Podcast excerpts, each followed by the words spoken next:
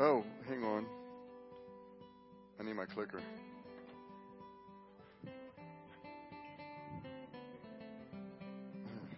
Oh, no, I can start. It's just you won't see slides. Yeah, so ready when you are.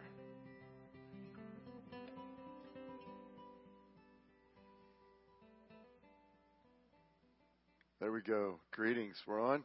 Excellent. Welcome. Welcome to Wednesday night. Welcome to Calvary. Ready to get started? Let's open up with prayer, and we'll uh, we'll jump right in and get this log on here. Father, we bless you. We lift this evening before you and, and pray that uh, for your help this evening. I pray very specifically that as we go through this, you would help me to, to speak, to share, to teach those things which are in accordance with your word. And and we ask, we know that your word does not return void, but it accomplishes its purposes. And so, Father, we intend now to open our hearts, our minds, our souls to hear and to receive and to perceive what it is you want to speak to us. And, uh, Father, may it be transformative. May what we um, may we understand our, the, the Scriptures better. And in that understanding, may it be not just a soulish, but a heart understanding that's transformative. For that is your heart, to bring that, the heart of change into us. So we bless you. We thank you. Pray for those on their way. Pray you cover them. We thank you that we're even able to be here tonight and your protection that's been over us. In Jesus' name. Amen. Hmm. All right. So, working through our series, I Dare You Not to Bore Me with the Bible by Michael Heiser. Um, oh, there we go. There we go. Uh, if you don't have the book, um, highly recommend the book, and as I'm, uh, you know, say each week, I'm not doing it in order. I'm doing some, you know, I'm doing a lesson from the Old Testament, a lesson from the New Testament. You read it in order, read it the way I'm doing it. That's fine. Most of them, a lot, some of them will build. You need some to get on it, but a lot of them stand on their own. A lot of the, the lessons. So, um, and uh, sorry, this is not lining up right. There we go. Is that better? I think so. Um, So this is lesson five. This is week five in, in doing this. And uh, like I said, this is a, this is the main the main source, the book that, that we're working through. Um, the so why, why are we doing this? What's the whole point? And the whole point is so that we can better understand our Bibles. And there's a lot of passages in the Scriptures that are weird, that are strange, that are difficult, that are confusing, that are perplexing. Um, and there are things that are that seem insignificant. And turns out all of these things uh, um, are, are important, important for us to know and to understand. And I would submit as we learn these things, all of a sudden we'll start making connections across the Scriptures in ways that uh, um, we hadn't done before. And this is one of the goals for me, is that we get a grasp of the unity of the Scriptures.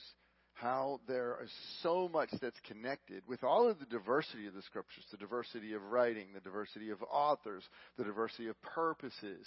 There's this incredible unity. Um, and by a lot of the, by understanding a lot of these weird, perplexing, strange, quote unquote, boring details, a lot of times it brings it all together and all of a sudden There, it opens up to us. So to really connect the dots in our Scriptures. And so to do this, um, we remember uh, that the Bible wasn't written to us, though it was written for us. And which means then if I want to figure it out, I want to understand it, I got to understand what did it mean in in its context. And so we spend a lot of time doing that and exploring that way. All right. Um, so uh, I, I'm not going to do a full summary. Um, I'm just going to talk about the topics we've gone over so far. I'm just going to hit what the topics we have gone over. Um, and uh, welcome you. You can ask any questions on those topics when we get to the Q and A time later, um, or uh, I encourage you to go look them up if you haven't looked them up. Um, we so far out of the Old Testament, we've talked about the, the Old Testament understanding of cosmology. We've talked about um, uh, the fact that the Scripture so much in the scripture just reflects the culture of Israel, which was very similar to its culture around. So we, we, we discussed how do we find important differences. Now that's going to come out tonight's lesson. I'm bringing, I'm emphasizing this one because we're going to see this come out in tonight's lesson, where there, there's, there's things about Israel that are very common to the culture in which they're in, which means then when we see those differences, that they should stand out to us. Um, that, that there was an upgrading, if you will, to the Bible, understanding how inspiration works, and that there, that editors who came along later who were compiling this updated certain things so that the readers at the time would understand what it was they were reading. And we went through examples of that and really understanding inspiration. Spell checking, I like this one, was showing us that there are certain words in the original text that are still, you know, they're, they're, we, we have an idea what they meant, but they really don't, we don't, we don't know fully now.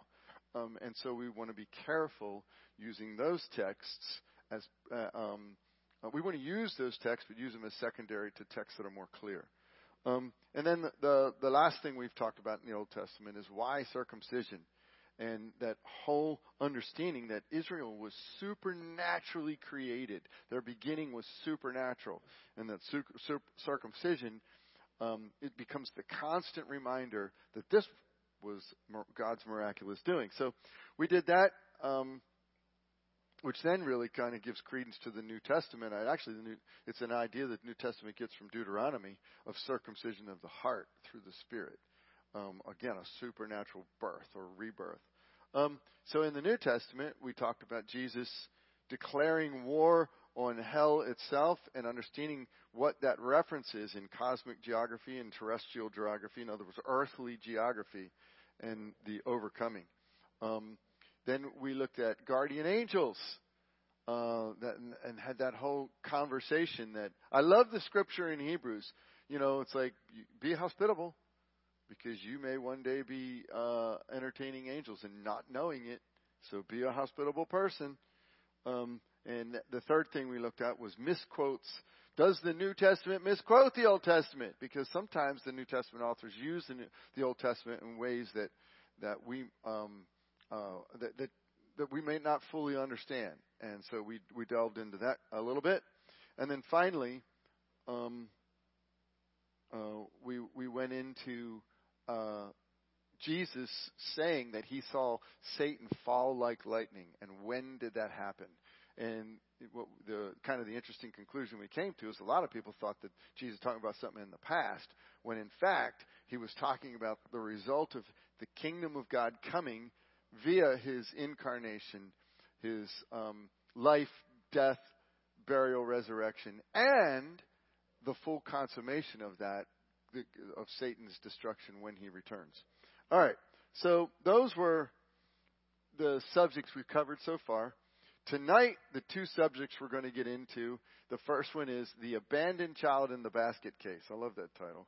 The abandoned child in the basket case. So uh, we're going to talk about that a little bit. And then we're going to spend a fair amount of time talking about the healing serpent in the New Testament. The healing serpent. What's that? What do you mean a healing serpent? What's that about? So, and we'll see what, what, what's going on with that. Um, so, jumping to our Old Testament sub, uh, subject, the abandoned child in the basket case. You'll find a whole discussion, Heiser's discussion on it, in, from page nineteen to twenty-one in, the, in his text. All right, so I'm going to start off with a quote from him. He says this. He says, in modern stories, people um, destined for greatness rarely start off privileged, right? When you when we hear a great story, an epic story, somebody who's destined for greatness, you usually hear some kind of a humble beginning. They're they're dropped off at the doorstep of an orphanage, or they're abandoned in the rain. There's some type of a uh, of a of a humble beginning.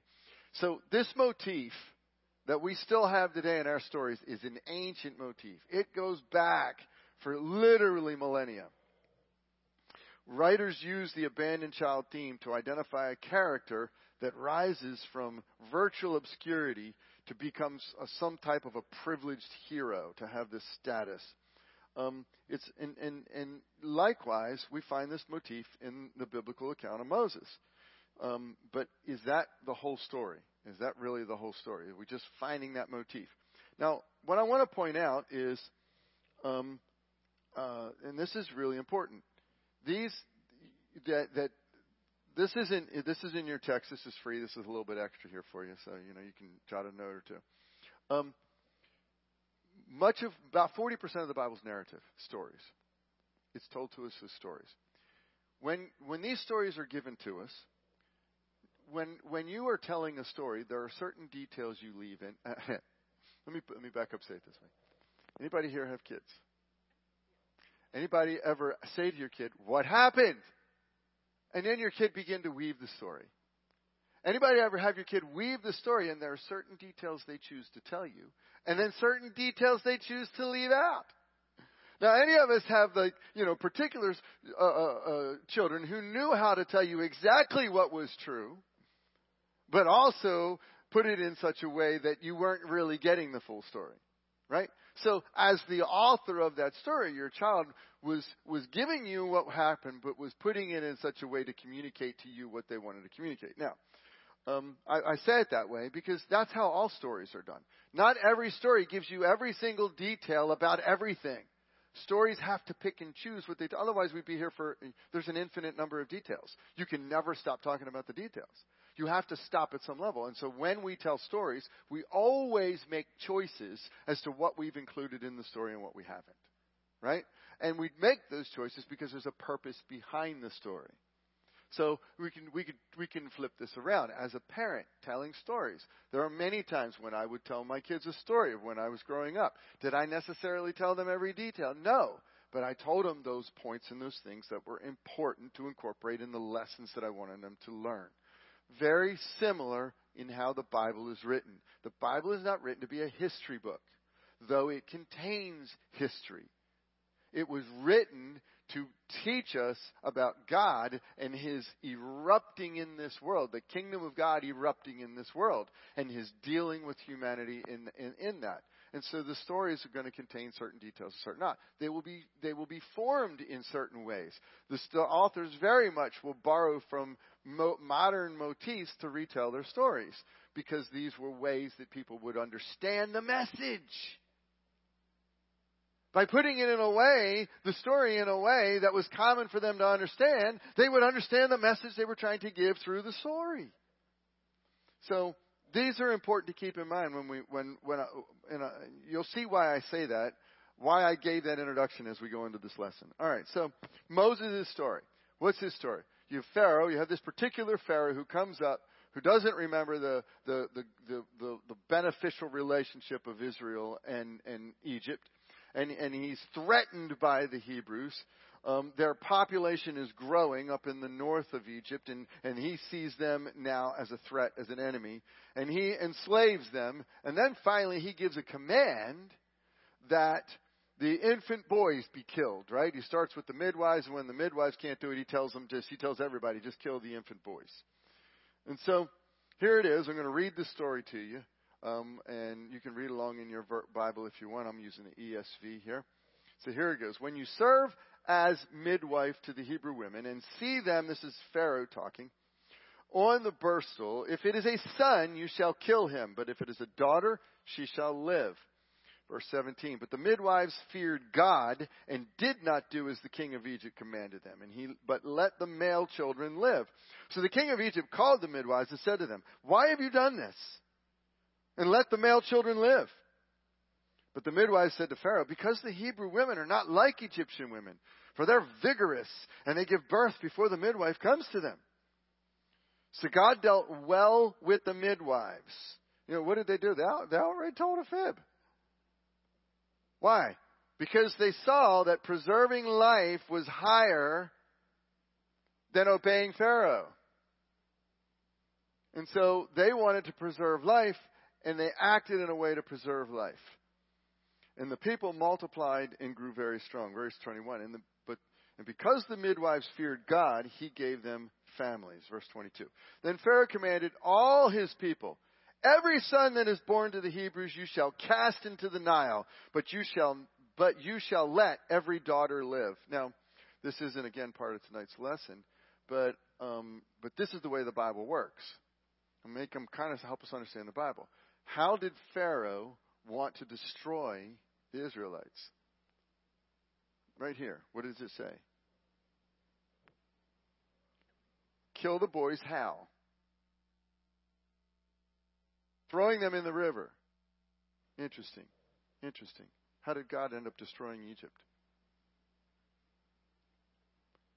In the water. First, in the water.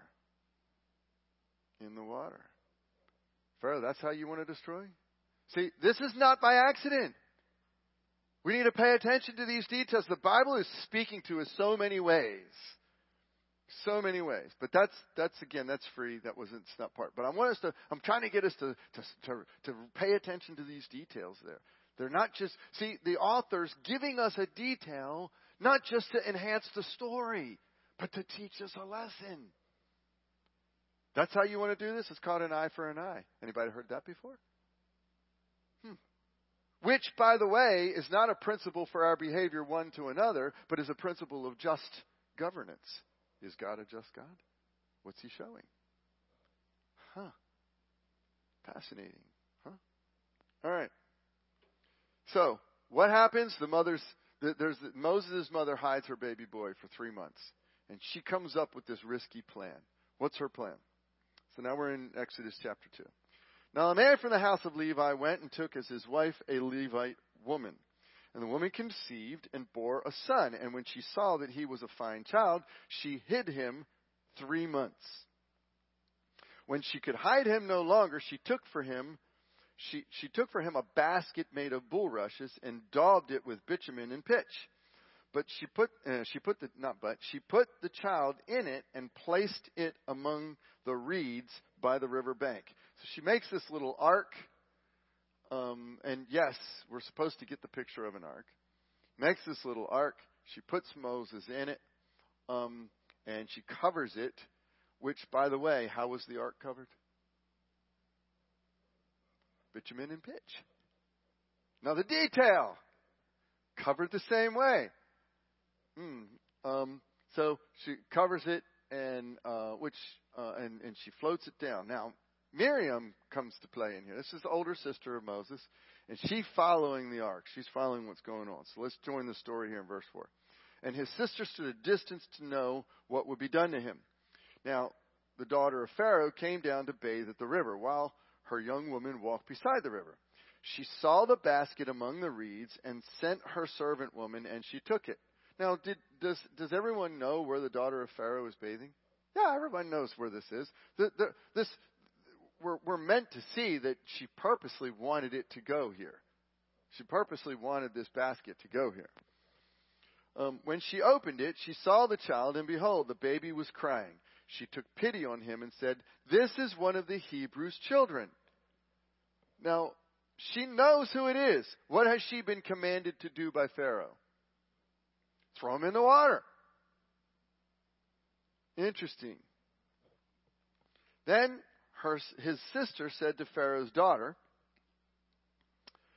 so Miriam speaks up, "Shall I go and call you a nurse from the Hebrew women to nurse the child for you?" So let me back up and let me tell you what the Bible's saying here. They didn't have formula.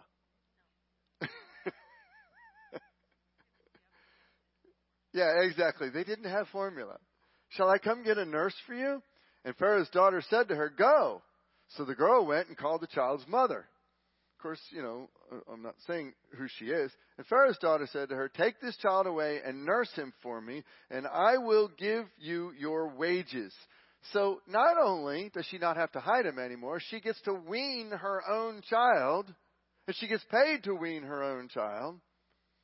Um, and and she's under the protection of Pharaoh, of Pharaoh's household. She's under the protection, so no one can come along and take the baby. All right.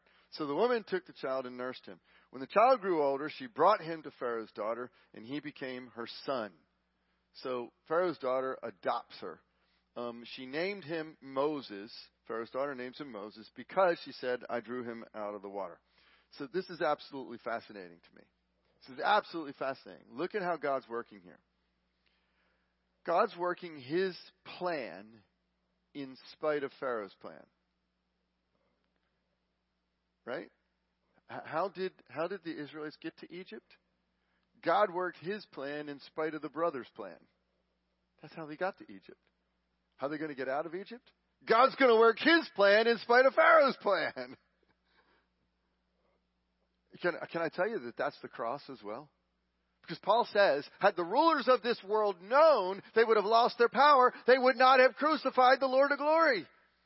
God worked his plan in spite of the enemy's plan. The enemy had a plan. He was going to take Jesus out. But he ends up taking himself out. Do you see what's going on here? Now, what should this, what is the story trying to tell us? Do we look around us and look at the plans of the world and go, God, how are you going to work your plan? Or we do, or or, uh, uh, or or do we look at the world around us and go, God, you can't work your plan because the world won't let you? Are we looking for the way God's going to work his plan in spite of the way the world works? Are we standing in faith in that? Or are we the other way around, afraid of whether or not God's going to get his work done because of what's going on in the world? So Moses comes, this is fascinating. Moses literally comes under the protection of the house of the very one trying to kill him. That's God. He comes under the protection by being the adopted son of Pharaoh's daughter, of the very one who said he should die. All right. So now here's the thing, because um, that's in the Bible. It says here's the thing in the Bible. So um, ancient literature, I'm quoting here from Heiser, ancient literature outside the Bible attests to several stories in which a child perceived as a threat by an enemy is abandoned and later spared by divine intervention in other worldly circumstance. This motif isn't only found in the Bible. You'll find other stories in which you, you've got, you know, this, this, this child, there's a child perceived as a threat, as an enemy. They're abandoned, but later somehow divine intervention um, brings them to uh, to a place of, of victory. There's roughly thirty stories in antiquity that have survived out of uh, out of Mesopotamia, Canaan, Greece, Egypt, Rome, India. There's like thirty stories like this. Now we're we're gonna um, we're gonna take a look at one of them. It's gonna be the Sargon birth legend. Sargon's a name. It's the name of Sargon the Great. Um, it's a Mesopotamian story. So Mesopotamia, think, you know, um, Babel, um, Babylon, um, uh, uh, Assyria, that, that, that region over there, where, where Abraham came out of, uh, um, Ur, Chaldees. All right, so this is the most parallel story to what we have in the scriptures. So this birth story goes all um, uh, is is um, refers to a time. I'll say it this way: this birth story refers to a time about two thousand B C. So about two thousand B C, you have Sargon the Great. He's an Akkadian emperor. He's the ruler of many Sumerian city-states. And and so this his life, um, his documented life, is several hundreds of years before Moses, Sargon the Great. Several hundreds of years. So we're we're back, you know, around two thousand B C. Um, Moses is going to be, you know, depending on what dating you use, somewhere uh, around fourteen hundred, thirteen hundred B C, somewhere in that um Uh, time frame, fifteen hundred. Um, so, uh, and I'm quoting here, the, the infant boy is born into great parable, peril. Um, this is a Sargon as a child. He's born into great peril. His mother is a high priestess, and he's illegitimate. Consequently, his mother sets him adrift on a river in a reed basket. Isn't that fascinating? Yeah. The boy is rescued and raised by a gardener named Aki in the town of Kish. He he becomes a humble gardener in Aki's service until the goddess Ishtar takes an interest in him, setting him on the path to kingship. So this is the this is kind of the story of the birth story of Sargon the Great. Now, should we assume then, because we've got ancient stories that are very close and very similar, should we assume that Moses' birth story is actually, you know, just, just a story based on this legend that's about this guy who was hundreds of years before him? And my well, uh, my response is the same response Heiser puts in his book: unlikely. But why? Why unlikely? And, I'll, and I'm, the reason I'm bringing this up is because this is what critical scholars do. They, they they open up the scriptures. They go, well, here's Moses and here's his birth story. I've got fifty other birth stories that are kind of like it, and I got one that's like really close to it right here. I mean, so so this is just this is just a legend to try to build up who Moses is, right? Right? And so unlikely. Why? Well, um, like I said, Sargon the Great, we've got ancient accounts of his life, you know, actual, an actual real Sargon going back to around two thousand B C. We have actual accounts of that. So historians, I haven't seen them, but this is what we're told by historians, by uh, Heiser um, talks about it. So, however, this birth account, this legendary birth account, the only place it's found is in four fragmentary tablets. And these tablets, three of them are Neo-Assyrian. So they're between nine thirty-four and six oh five B C. Now, to remember, if you're looking at B C, it goes backwards, right? If we're going from A D, we go year one to two thousand, and that's the way you go forward. But you go forward going from nine hundred to six hundred because we're going backwards in time. Right? Do you follow that? Did I confuse anybody on that? All right, so you want to go nine hundred years before Christ to, six, to, to six hundred years before Christ. So there are three fragmentary tablets from that period. And then we get a, a Neo-Babylonian period, which is that time when we talked about Daniel. The writing of Daniel was Neo-Babylonian period. So the Neo-Assyrian period would be like um, the beginning of it would be around the time of like King David.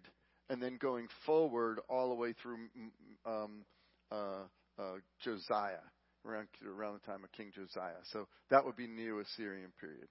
Um, if you want to put it in a biblical time frame, if you you, you kind of like that kind of thing. All right. So from where where where where in the world did we come up with this story then? If this is all we have, these fragments.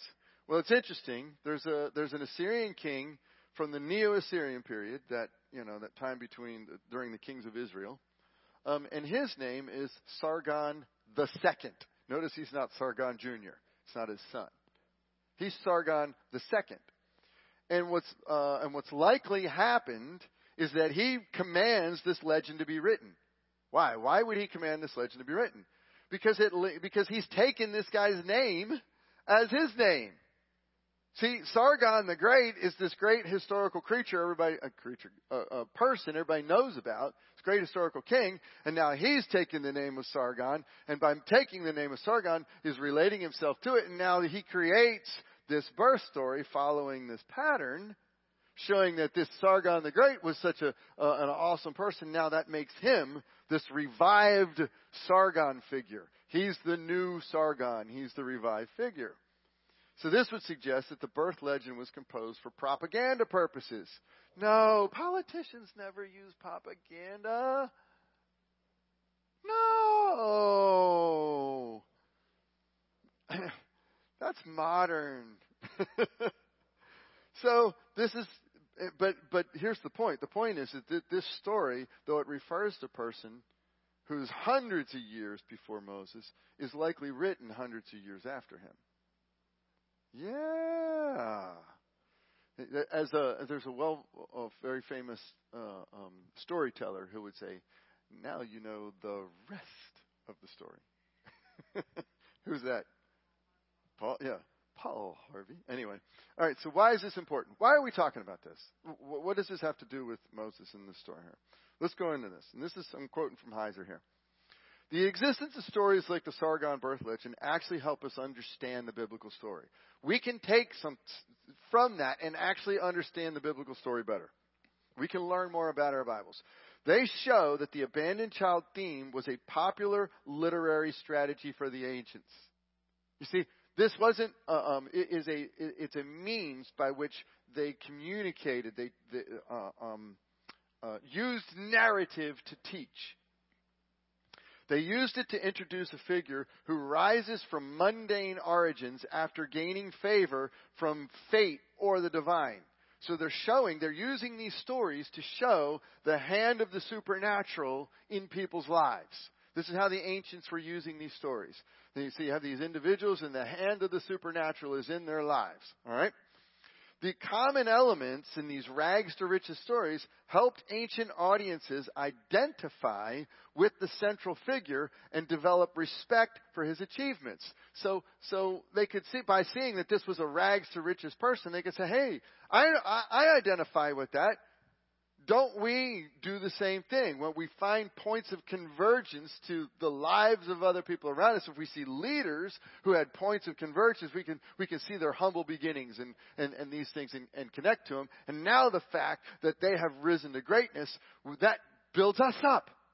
It edifies us.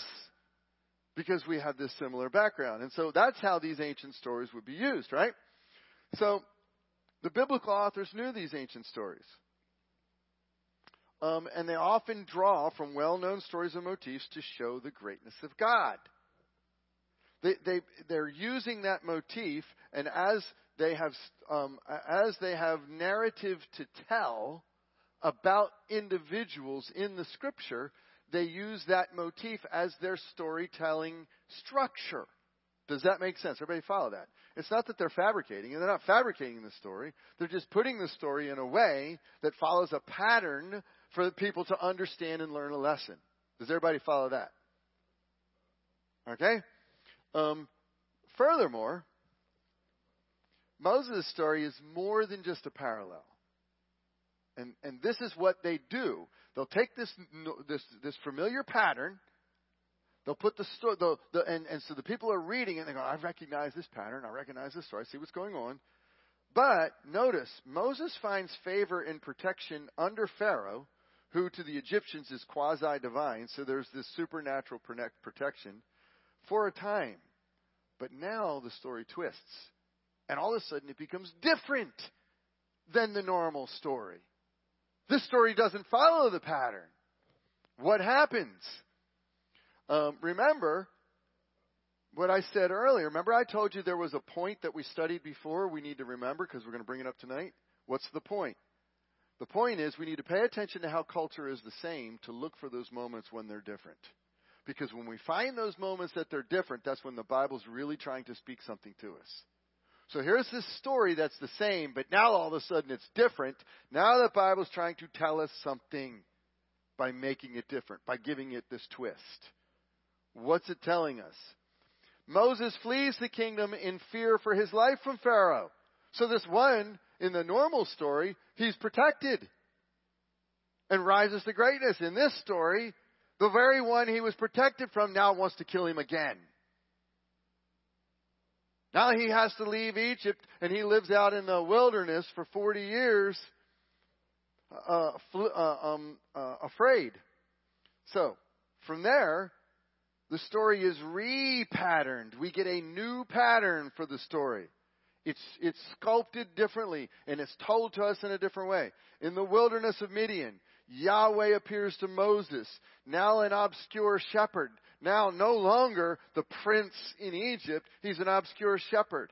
And in his own words, he's slow of speech and tongue. So he tells Moses, the Lord tells Moses to act as his spokesperson before Pharaoh and lead his people out of Egypt. All of a sudden, this quasi-divine king who is after Pharaoh, is, uh, the, the very one he's after to kill, um, th- that, that he represents, is now going to be confronted by him. This is a whole turn of the story. This is a whole turn of events. This is a whole twisting. This is a whole looking, you know, telling, whoa, this story is different. It's unique. So Moses stands out against the stories of the ancient cultures because he isn't promoted like the chosen figures. He's actually now, what was he? He was saved and demoted. He went from being in a palace to being a shepherd in the wilderness. It's not until he's saved and demoted to poverty that he's actually able to lead others to salvation. Huh. Huh. The story's trying to tell us something. He was humbled. So humbled, he says, I'm slow of speech. I can't talk. I'm, you got the wrong guy. That he's now able to lead others to salvation. Now, does this remind anybody of something Paul says in, to the Philippians? Have this mind in you, which mind was in Christ, who though being in the very form God, did not consider uh, uh, equality with God something to be held on to, but took on the form of a slave and came in the likeness of man, and having been found in the body of a human, uh, became obedient to God, obedient even to the point of death, crucifixion, so that now he has the name by which all mankind are saved. Hmm. Somebody say fascinating? coming out of the story, by the twist in the story, by what's different in the story, by how they, they, they, they, they uh, foreshadowing how God's moving. Let me keep going here. He is the new archetype of the chosen hero, one who is promoted only for the benefit of others. God comes down to, benefit, to promote him. Why? Because I want him to be my spokesperson so he can go save my people. He's to lay his life down. So, on the one side, we have stories of worldly kingdoms. On the other side, we have Moses' story that doesn't highlight Moses. What does it do? It articulates God's remarkable work for his kingdom. So we can take these stories and we can see these common motifs. And we can say to the critics who want to say, well, the Bible's just copying. It's like, no, it's not. The Bible's using it to show how it's different. And we can learn from it. Isaiah wrote this. For my thoughts are not your thoughts, neither are your ways my ways, declares the Lord.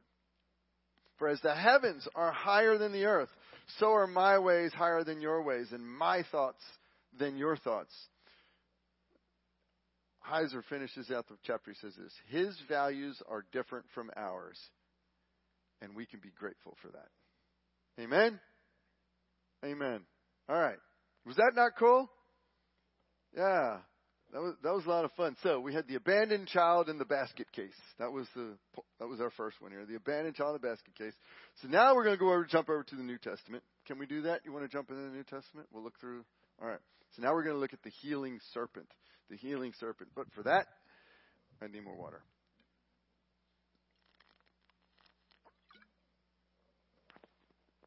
All right. So what's this healing serpent thing? So, um, anybody here, can anybody here recite John three sixteen?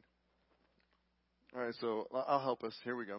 For God so loved the world, we can say this together, that he gave his only son, that whoever believes in him should not perish, but have eternal life. How many have heard that verse before? How many could, you know, many of us here could recite that from memory, right? We could say that. Now, how many can recite John three fourteen and fifteen, the two verses before it? All right, but so um, so that we know what it is, here it is. And as Moses, this is what comes right before what we just read. This comes right before it. And as Moses lifted up the serpent in the wilderness, so must the Son of Man be lifted up, that whoever believes in him may have eternal life. Okay, weird scripture. Why in the world is Jesus referring to the serpent lifting up in the wilderness and comparing himself to that? Um, what what's going on here? Quote from Heiser. Jesus' words in these two verses have generated confusion and controversy. You see that might be the case, right? So the easy part. Let's take care of the easy part first. John three fifteen, the second verse, that's the easy part. We, you know, there's not a lot of controversy here. That whoever believes in him may have eternal life. I mean, that doesn't, you know, there's not a lot of confusion what he's saying there. It's just saying it, it's, it's declaring the gospel. It's Jesus is the true object of faith for all who would have eternal life. Everyone who wants eternal life, that's found in Jesus. It's found in his name. You believe in him. You place your faith and your trust in him. All right, so that part we got. But how does that connect to a serpent, to this serpent in the wilderness? You know, what what what's what's going on here? What's happening? So that's the hard part. Jesus is comparing his destiny on the cross to a serpent lifted up in the wilderness. He says, just as the serpent was lifted up, so the Son of Man will be lifted up. He's comparing his destiny on the cross, the Son of Man being lifted up on the cross, to this serpent that was lifted up on a pole in the wilderness. Why would Jesus make that comparison? So, Jesus' reference, Jesus references Um, by talking about this wilderness, uh, the, the, the serpent on the, on the pole, he's literally referencing one of the complaining stories as the, as the Israelites have been delivered out of Egypt before they get into the promised land. How many know, you know, it's like, I think in, in the book of Numbers, it, is it Numbers? It says, these ten times you have complained. You know, it talks about these various points in which there were complaints. Well, this, he's referencing one of these complaining stories that they have in the wilderness. Um, and uh, we're going to actually read that story together. So if you want to read in your Bibles, we'll be in Numbers chapter twenty-one. If you want to read along on the screen, you can. Again, like I'm using the E S V on this one as well. From Mount Hor, they set out, by the way, to the Red Sea, to go around the land of Edom. And the people became impatient on the way. And the people spoke against God and against Moses. Why have you brought us out of Egypt to die in the wilderness? For there is no food and no water, and we loathe this worthless food. Then the Lord sent fiery serpents among the people. God's supernaturally providing for them manna from heaven. You know, we loathe your provision, God.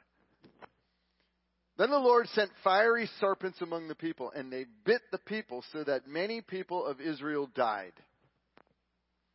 And the people came to Moses and said, "We have sinned, for we have spoken against the Lord and against you.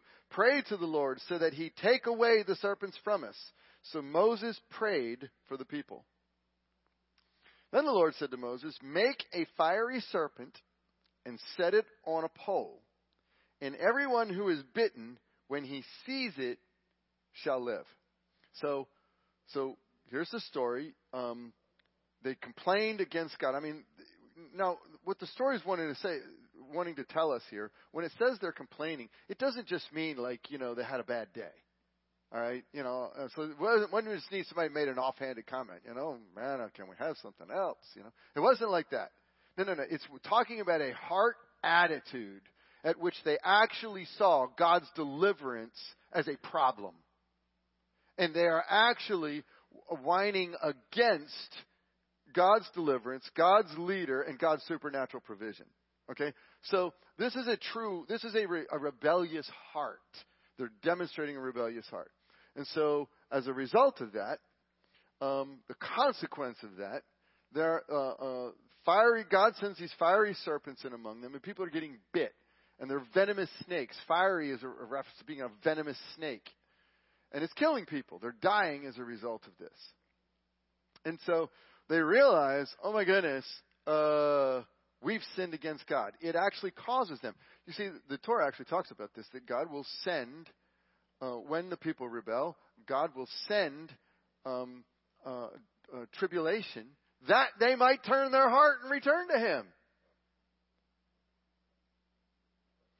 You know, I would say this, not every time we go through something hard and difficult is it God trying to punish us. But if we saw suffering, hardness, and difficulty as redemptive, we would go through it much better and actually go through it in connection with God. If we, as we were going through things that are hard, as we were going through things that are difficult, I saw this in a testimony of someone recently.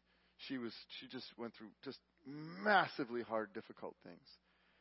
And she And she, she described at how she came to peace in it is literally saying, "Lord, I, I'm crying out for you to deliver me from this. Nonetheless, nonetheless, I know you have redemptive purposes in suffering. And so I literally offer my suffering back to you. I offer it back to you." What a beautiful thing. What an incredibly beautiful thing. We don't have, that, that's, that's not well enough established in our theology, because most of our theology is the moment something bad's happening, it's from the devil, not God. And we just got to shout it down long enough or claim something else long enough to get rid of it. Instead of saying, "God, what redemptive purpose do you want to work in my life through this?" No. D- d- d- was she praying for God to deliver from? Yeah, absolutely. It is completely appropriate to pray for God to deliver you from it. But the surrender of the heart to allow herself to walk through it with God so that God could have his good purposes no matter what. That's beautiful. That's the cross. All right, but that's not what's going on here. In this case, it's God bringing the suffering so that the heart of the people would return to him. And that's what happens. The part of the people return to him. They they they want they want out. They realize, oh my goodness, we've sinned against God. We've sinned against Moses. And, and so Moses, intercede for us. Intercede for us. So Moses, so Moses sets to praying, right? And and God responds to his prayer. Now, how does God answer Moses' prayer? Now, what, what does God not do? God could have just got rid of it. I'm getting ahead of myself. But that's not what he does. He actually instructs Moses. He says, okay, I'm, I'm answering. You're, you're praying. You've called on me. This is what you do. Go out, set up a pole, and make a bronze serpent, and put the bronze serpent on the pole. Now, they're still going to get bit by snakes. But when they get bit by a snake, if they look at the pole, they'll live. If they turn to the pole, they'll live. Isn't that fascinating? That's a fascinating story. All right, what's going on here? So my, Moses made a bronze serpent and set it on a pole. And if a serpent bit anyone, he would look at the bronze serpent and live. So God, this is Heiser I'm quoting here. God punished their impatience and lack of faith by sending venomous, fiery snakes into the camp. After many fatalities, the people begged Moses to intercede with God on their behalf. God relented and instructed Moses to make a bronze serpent and set it up on a pole. Anyone bitten by, by a serpent would be healed by gazing at the bronze serpent. Everybody follow the story, the narrative, what's happening here? All right, so this is an easy parallel. What's the easy parallel? You have the serpent on the pole. You have Jesus on the cross. Okay, we can see that. We can make sense. We can make sense of that much. That much we can see, right? But it brings up questions. It should cause us to kind of wonder. Why didn't God just directly heal the people? I mean, he could have, right? We pray that all the time. Lord, I'm sick. Lord, bring your healing. Notice God had a path for healing that wasn't direct in this case. Interesting. Uh, now, here's another question. Wasn't that an idol? I mean, it's a bronze serpent on a pole. Didn't they just make an idol? Aren't they violating the second commandment by doing this? The answer is no, because it wasn't something for them to worship. It actually, later in the story, actually does become an idol, and, and that's a different part of the story. You can look that up. That's that's a commercial for your own study later. But anyway, not here. It's not an idol.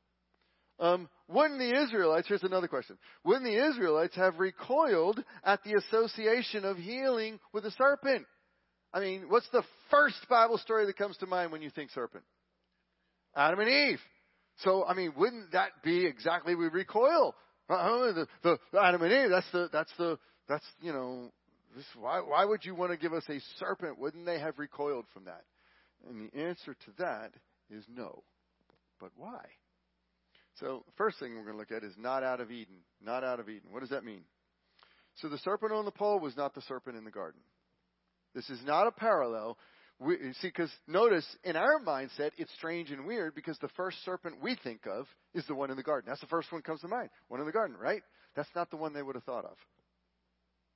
That's not the one they would have thought of. Remember, we're trying to understand what they would have thought of, not what we think of. Okay?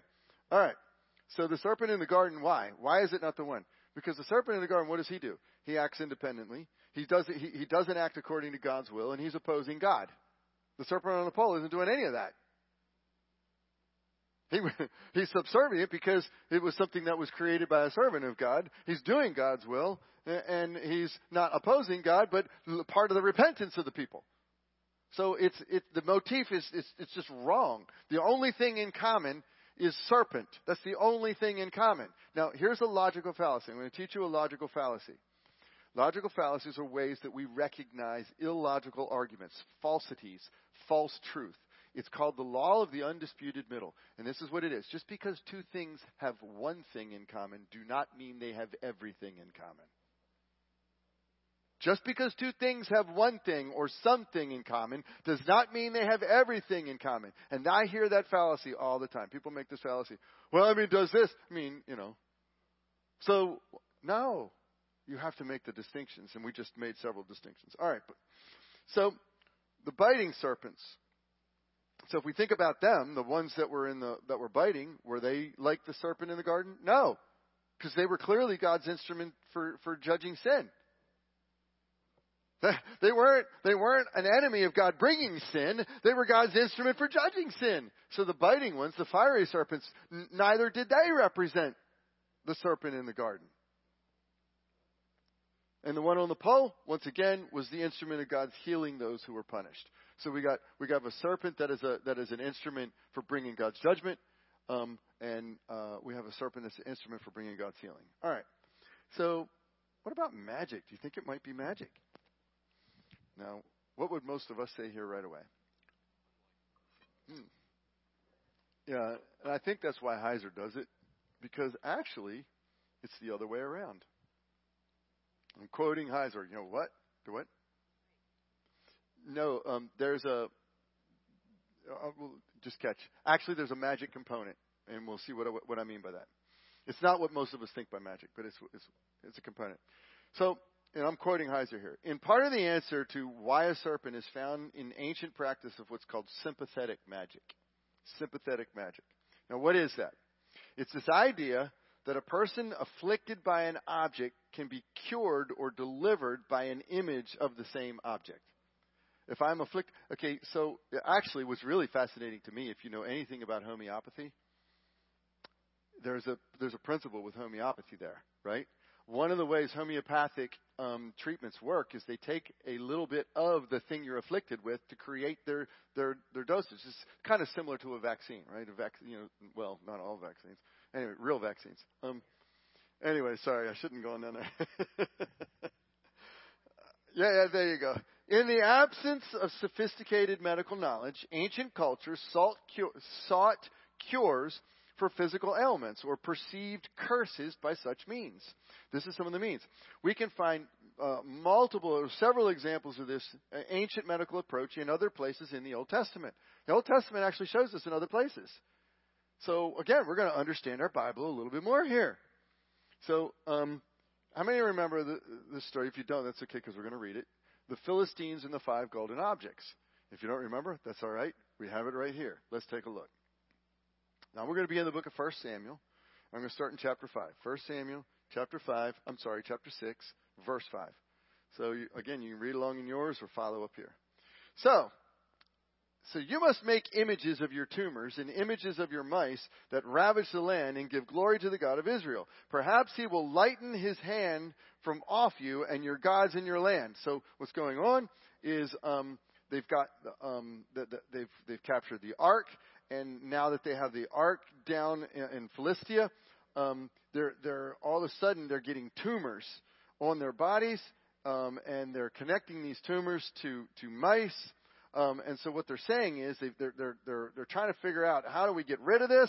And they said, what? Well, we're getting tumors and we're, they're connected to mice. So let's take gold and make images of tumors and mice. And let's give these as an offering to God, to the God of Israel. And let's glorify him who's clearly afflicting us because we have his ark. Now, now then, take and prepare a new cart and two milk cows on which there has never come a yoke, and yoke the cows to the cart, and take their calves home away from them. And take uh, take the ark of the Lord and place it on the cart and put in a, uh, put in a box at its side the figures of gold which you are returning to him as a guilt offering. Then send it off and let it go its way, and watch.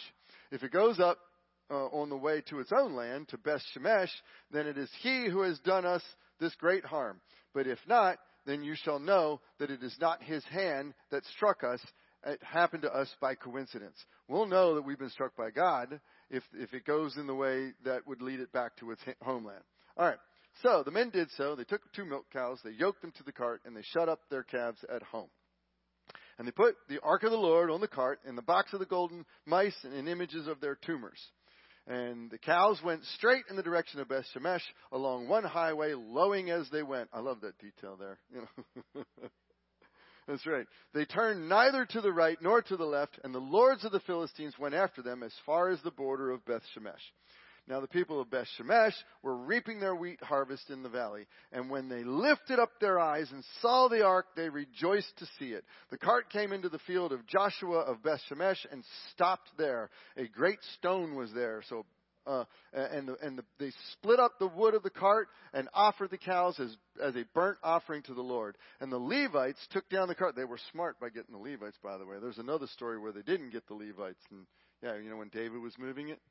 Um, Uh, they took down the ark of the Lord and the box that was beside it, in which there were golden figures, and set them upon the great stone. And the men of Beth Shemesh offered burnt offerings and sacrifices to the Lord, uh, that day to the Lord.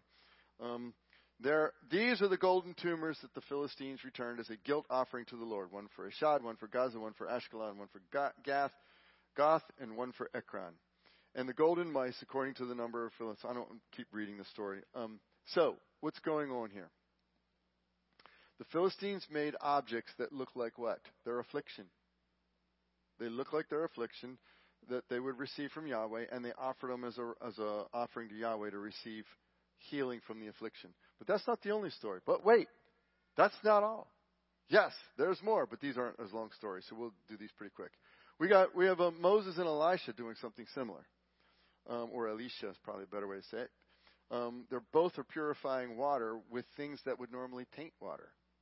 They're purifying with something that would normally taint it, right? Um, so here's Moses doing it. This is in Exodus fifteen. And he cried to the Lord, and the Lord showed him a log, and he threw it into the water, and the water became sweet. Normally, if you take a log and throw it into water, it makes it dirty, not sweet. So he's, he's, he's taking, it's afflicted water, he's taking something of affliction and putting in it, and now it's healed. Fascinating. Um, Elisha does something similar. Elisha, um, the right way is Elisha to say it. So then he went to the spring of water and threw salt in it. How many think throwing salt in water purifies it? Who think it's good drinking water? Now you put salt in it.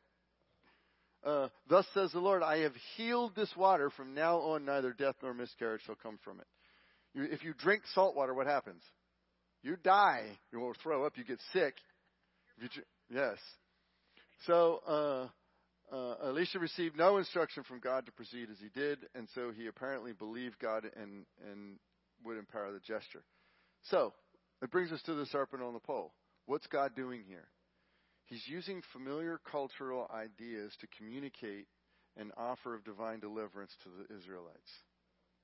They, they thought this way. They understood this way. He's using what was culturally familiar to them to communicate something to them. He's trying to reach them. God is doing narrative theology in real life. He's, he's taking from the narrative of their culture, of their life, and, and acting in a way that they understand it. Because he wants a real and personal relationship with us. He interacts with us from the way that we, from, from uh, a way that we understand. Now, there's also symbolism going on here. There's also symbolism going on here. And wait till you see how this all ties together when we get to the end. We're almost there, actually. When I say almost, it's almost from a preacher standard. Let me put it that way. Because some of us will hear almost and think that means two minutes. So, sorry, I didn't mean that. Oh, dear wife of mine. Love you. All right.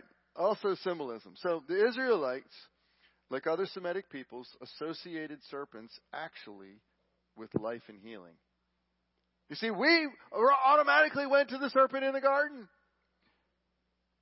But but ancient Semitic peoples didn't see serpents as as, as um, primarily as a symbol of death. They actually saw them as associated with life and healing. So snakes were thought to have regenerative healing powers. Why? Because they shed their skins. They regenerate. They regenerate. So serpent images are literally common motif throughout the ancient Near Eastern art, all, all over the place. Um, you, you have storage jars, often had imagery of serpents on it. Why? You want to ward off theft and spoil. You don't want it to spoil. You want it to stay fresh. Um, you go to the the Greek god of healing. Anybody know who the Greek god of healing is? Asclepius. Now my kids will tell me I'm saying it wrong. But that's the way I'm going to say it. I'm say it with confidence so you all know that's how you really say it. It's Asclepius. Yeah. Um, uh, it was, he was depicted as a snake. Now what's interesting is all of us know that snake as a healing symbol. All of us do. It's the symbol for medical doctors. We see the same symbol in our own culture. The serpent wrapped around a pole. So the rod of Asclepius, a staff entwined by a snake, is still a symbol for medicine and healing today. There it is. That's two different ways it's depicted. There's other ways, but it's the same thing that's depicted. We use it in society all the time. So Yahweh uses this symbol. What does he use it for? He is proclaiming his sovereignty over other gods by doing so.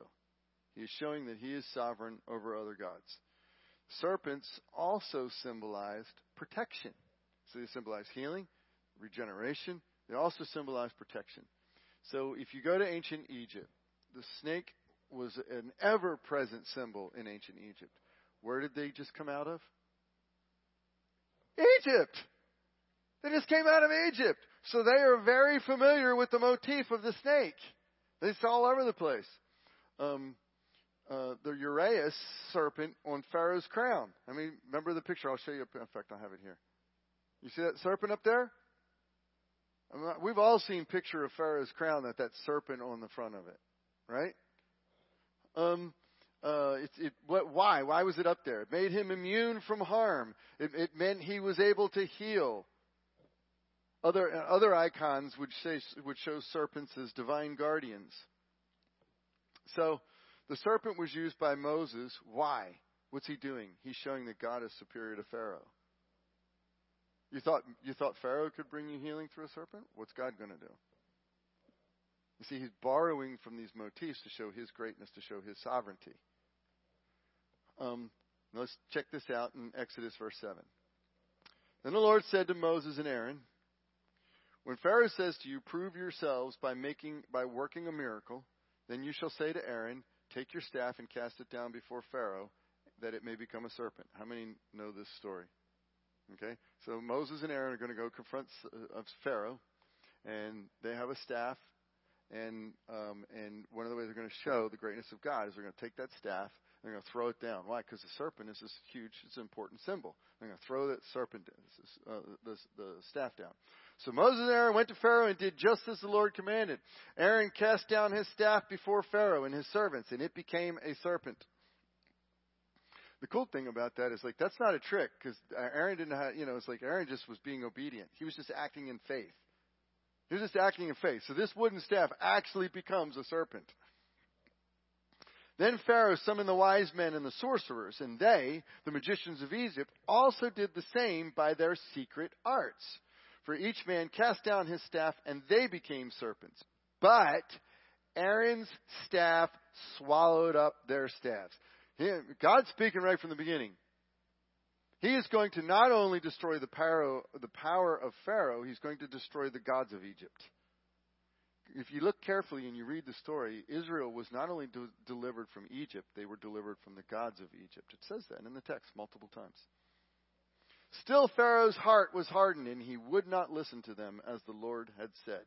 So notice something here, and I, I just threw this in. It's kind of a little extra tidbit here. Notice is even he sees the power of God in front of him. It's it's a heart that's right before God that repents, not one who sees something. It's a heart that repents. Now, seeing helps, but if the heart's not right, seeing won't matter. All right. So Yahweh, not Pharaoh, had power over the natural and divine worlds and the authority to dispense or withhold judgment or mercy. He was truly God. Pharaoh was an amateur magician. All right, you see that going on? All right.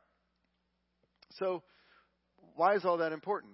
Because that's these are the exact messages that are coming out not only in Numbers, but also in John when Jesus is referencing himself. It's not the gods of the world who are powerful. It's not turning to the pharaohs of the world that are the rulers of the world or the powers and the principalities. It's turning to the one who was sovereign over them. By referring to this story that has all of this meaning into it, he is reflecting all of that meaning onto himself. Just as the serpent was lifted up, just as the serpent is a symbol of healing, just as the serpent is a symbol of protection, just as the serpent, uh, uh, just as God shows he is sovereign through this serpent, lift up the Son of Man and see what he will do in bringing eternal life. Now all of a sudden, we're not thinking about a serpent in a garden. We're thinking about what the Israelites were thinking when Jesus is talking. We're reading our Bible like a Mediterranean uh, uh, a Jew of the first century. Yahweh was not a God with which to trifle.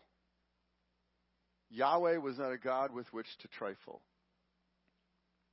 God commands natural forces to punish the faithlessness. This is the story here. He's got natural forces, these venomous snakes. They're punishing the faithless. The venomous snakes were sent against the Israelites. God has what? He has the power to reverse it. And he offers divine healing through a bronze serpent.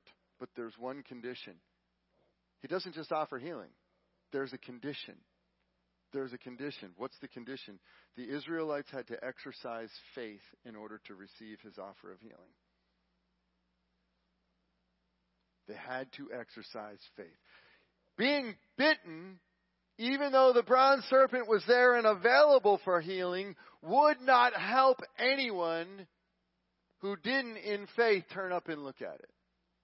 How do you know it was faith? Because they looked at it. Faith means they are acting on it. They believed it.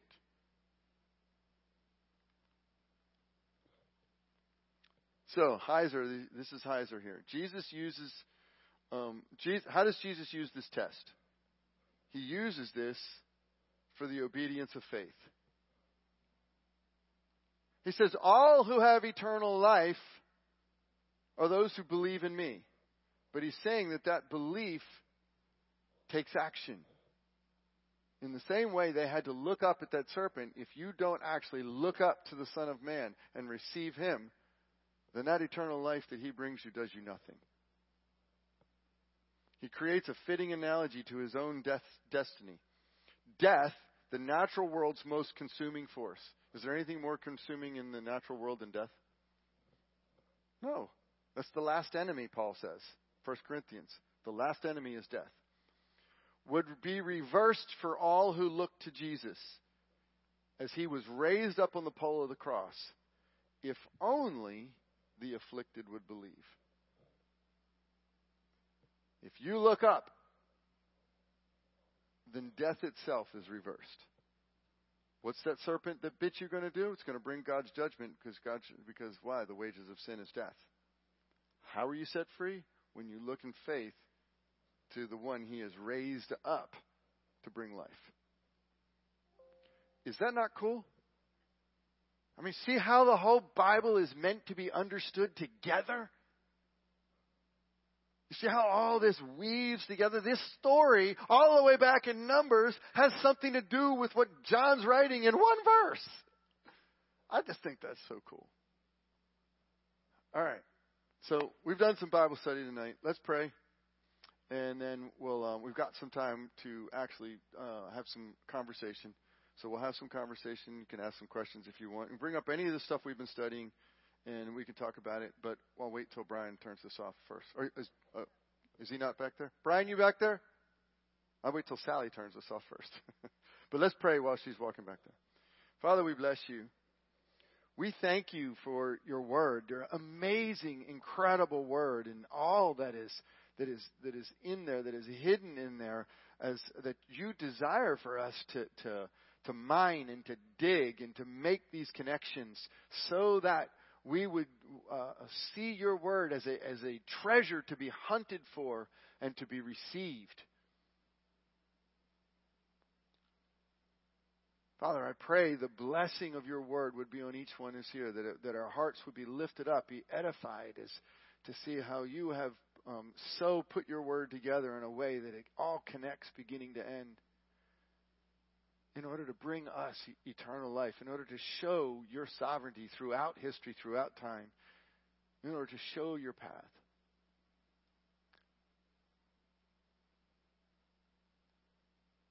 Father, may we be excited to study the word, to know you more, to know you through it. Moved by the power of your Spirit in our lives. In Jesus' name. Amen. All right, let me know when we're turned shut down.